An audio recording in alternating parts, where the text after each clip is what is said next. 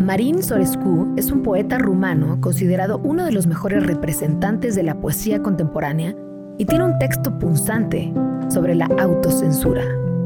Hoy te lo dejamos para cerrar la semana.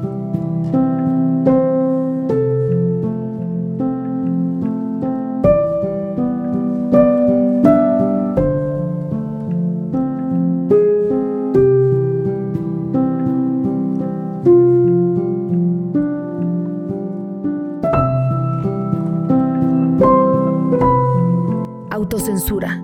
Me he encerrado en casa. He tapado puertas y ventanas.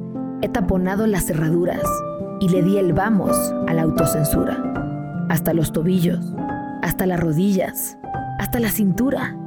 Cualquier paso significa un paso en falso. Un paso en falso más. Me encierro en casa.